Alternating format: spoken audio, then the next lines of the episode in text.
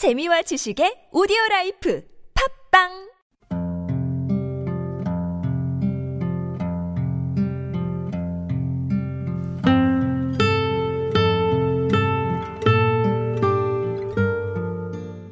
가슴에 담아온 작은 목소리.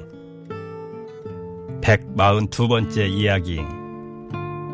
농촌 이주 노동자. 우리는 노예가 아닙니다.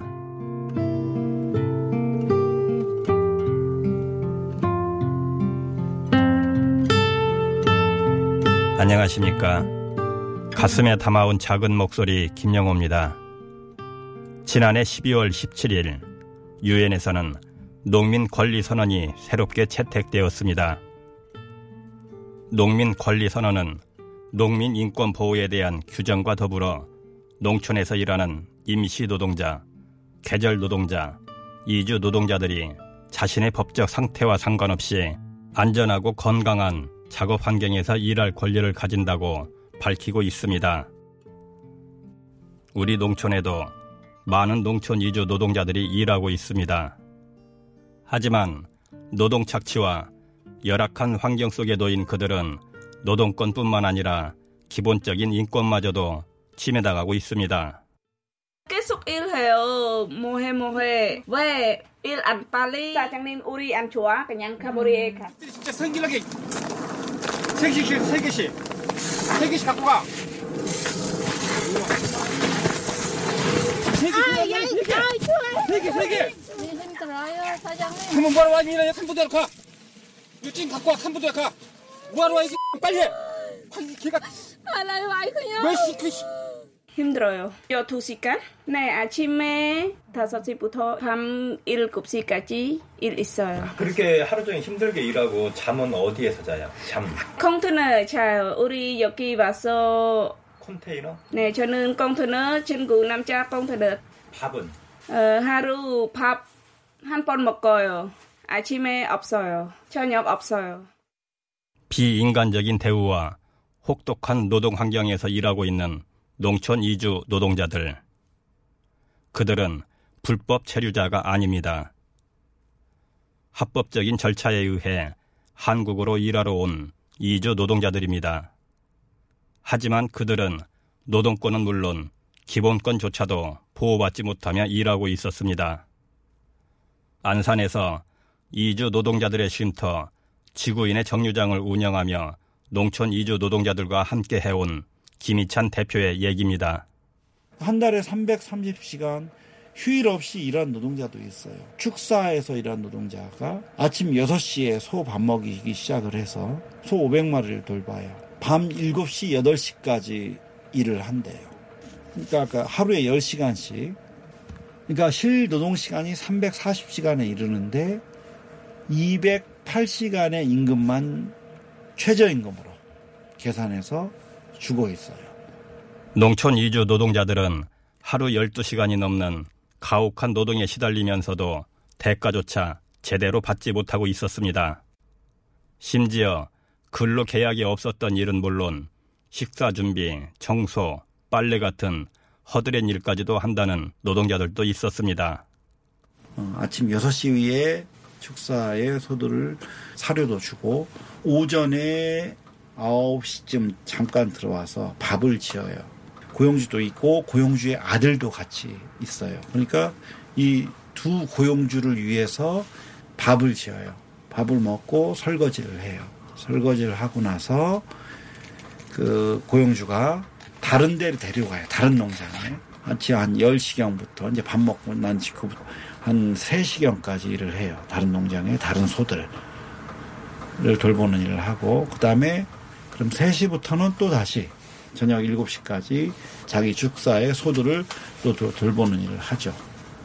그리고 때때로 이제 반일도 시키기 때문에 농장 고용주가 소 축사 주변에 제초 작업 하게 하고 고추밭에서 고추를 수확하기도 하고 감자밭에서 감자를 수확하기도 하고 캄보디아에서 온 농촌 이주 노동자 스레이나 씨는 이른 아침부터 캄캄한 저녁까지 하루 12시간 동안 경기도 이천의 최소 비닐하우스에서 일해야 했던 혹독한 겨울을 잊지 못합니다. 그 사장님 이 야기 많이 추워 힘들어요. 그냥 계속 일해요. 많이 추워. 사장님 띠띠 어, 운전 와서 왜 일 안 해? 아 사장님 이 야기 많이 추워 일 안 해. 8시 9시 일해요. 괜찮아. 안 해요. 안 돼. 밤에 추워 계속 일해요.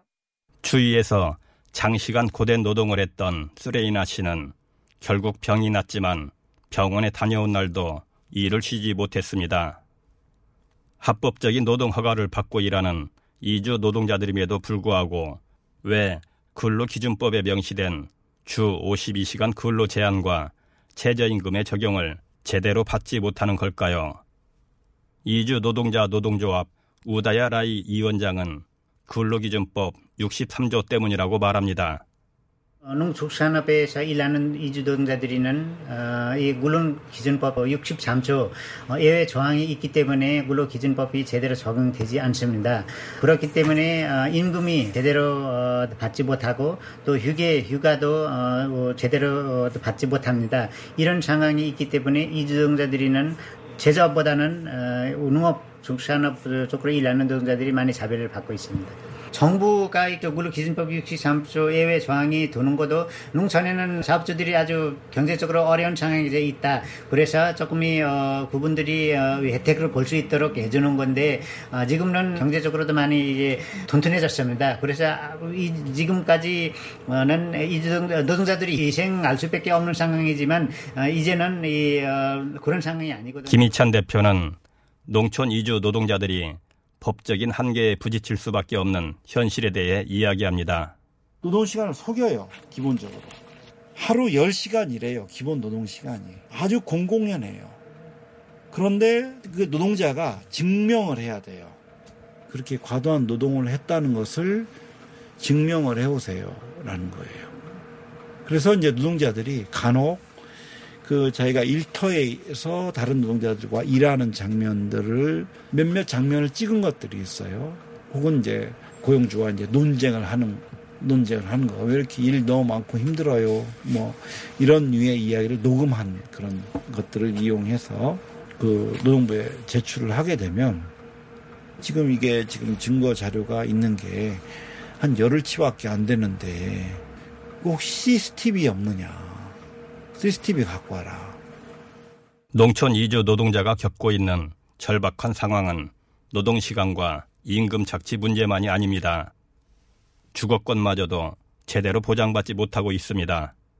국가인권위에서 조사한 바에 의하면 노동자들의 반이 컨테이너나 비닐하우스나 스티로폼으로 지은 패널 집에서 자- 살아요. 20만 명 이상일 거예요. 이 겨울을 어떻게 보내는지 대단히 궁금해요. 이주 노동자 노동조합 우다야라이 이 위원장 역시 열악한 숙소의 실상을 전해줬는데요. 물도 안 나오고 부엌도 없어요. 컨테이너 하나 이거 뭐 농수로 위에 컨테이너 하나 세워놓고 이 정도고요. 그래서 난방도 안 되고요. 이 어, 화장실도 또 멀리 떨어져 있고 물도 안 나오는 상황입니다. 아주 열악하게 비닐로 이렇게 어, 가려져 있는 그 이런 상황에서 이 정도들이 농촌에는 살고 있습니다. 어, 이 비닐 하우스 있기 때문에 여름에는 뭐 많이 덥고 어, 겨울에는 바람이 불고 화재 위험도 있고 어, 수질 문제도 있고 그래서 이한 방에 뭐 이렇게 같은 나라 노동자니까 이 어남여 같이 살아라 이런 식으로 어, 살게 하는 어, 사업주들이 있었어요. 더욱 심각한 문제는 고용주가 그런 주거 공간을 제공하면서도 숙식비 명목으로 돈을 받는다는 겁니다. 정부가 이 숙식비 비용 지침을 만들었습니다. 최대 20%까지 아, 지금 어, 숙소비로 월급에서 비용을 공제할 수 있습니다. 사람 제대로 살 수 있는 공간들이 아, 숙소로 제공하지 않는 겁니다. 이게 어, 지금 어, 그 사람들이 비용을 받아도 하지만 농촌 이주 노동자들은 이러한 상황에서도 일터를 마음대로 옮길 수 없습니다. 2004년부터 시행되고 있는 고용 허가제가 농촌 이주 노동자들의 발목을 잡고 있기 때문입니다. 지구인의 정류장 김희찬 대표는 고용 허가제의 맹점에 대해 이렇게 이야기합니다. 외국인 노동자가 그만둘 수 없는 그런 제도예요. 고용 허가제 비자를 가진 노동자는 등록된 직장에 등록이 3개월 이상 없어지면 노동자 외국인 노동자를 처벌해요. 벌금을 먹이거나 강제 출국시키거나 직장 이동의 자유는 없는 거죠. 때문에 고용주들이 직장 이동이라는 것을 미끼로 이렇게 금품을 뜯기도 해요. 어떻게 하냐면 야 너 일 못하겠어? 그러면 딴 데로 보내줘. 근데 딴 데로 가려면 내가 너를 데려오기 위해 쓴 돈이 있으니까 200만 원 주고 가. 이렇게. 취재 중 만난 캄보디아 여성 스레이카 씨도 고용주에게 돈을 주고 나서야 농장을 그만둘 수 있었습니다. 사장님 사인 주세요. 힘들어요. 사장님이 어, 100만 원 받고 사인 줘요.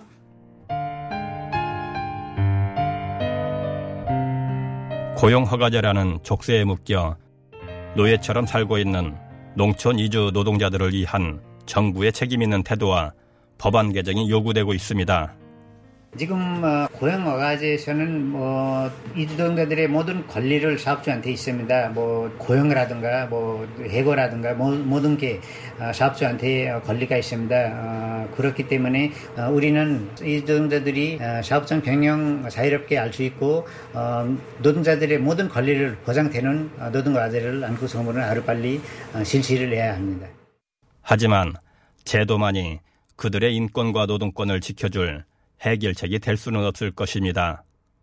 고용주들의 인식과 더불어 외국인 노동자에 대한 우리 모두의 인식이 변해야 합니다. 지금 한국에는 어, 많은 어, 이주동자들이 살아가고 있습니다. 이 어, 동자도 똑같은 사람이고 똑같은 노동자들입니다. 나라가 국적이 다르지만 피부색이 어, 달라도 2019년에는 이주동자들이 함께 살 수 있도록 모두가 노력해 주시면 어, 좋겠습니다.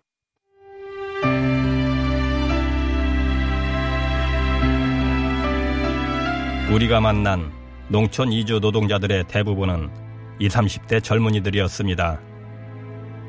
더 나은 미래를 꿈꾸며 굳은 일을 마다하지 않겠다는 각오로 낯선 땅, 한국을 찾아온 청춘들입니다. 그들이 바로 우리의 농촌을 지탱하며 우리의 밥상을 책임지고 있는 농촌 이주 노동자들입니다. 그들의 권리를 지켜주는 것은 같은 인간으로서의 당연한 의무입니다.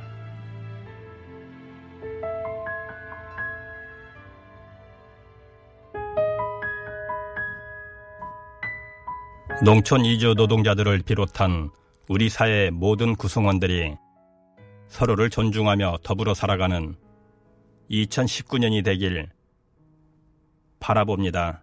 가슴에 담아온 작은 목소리 142번째 이야기 농촌 이주 노동자 우리는 노예가 아닙니다. 지금까지 연출의 김호정 구성의 권우경 저는 김영호였습니다.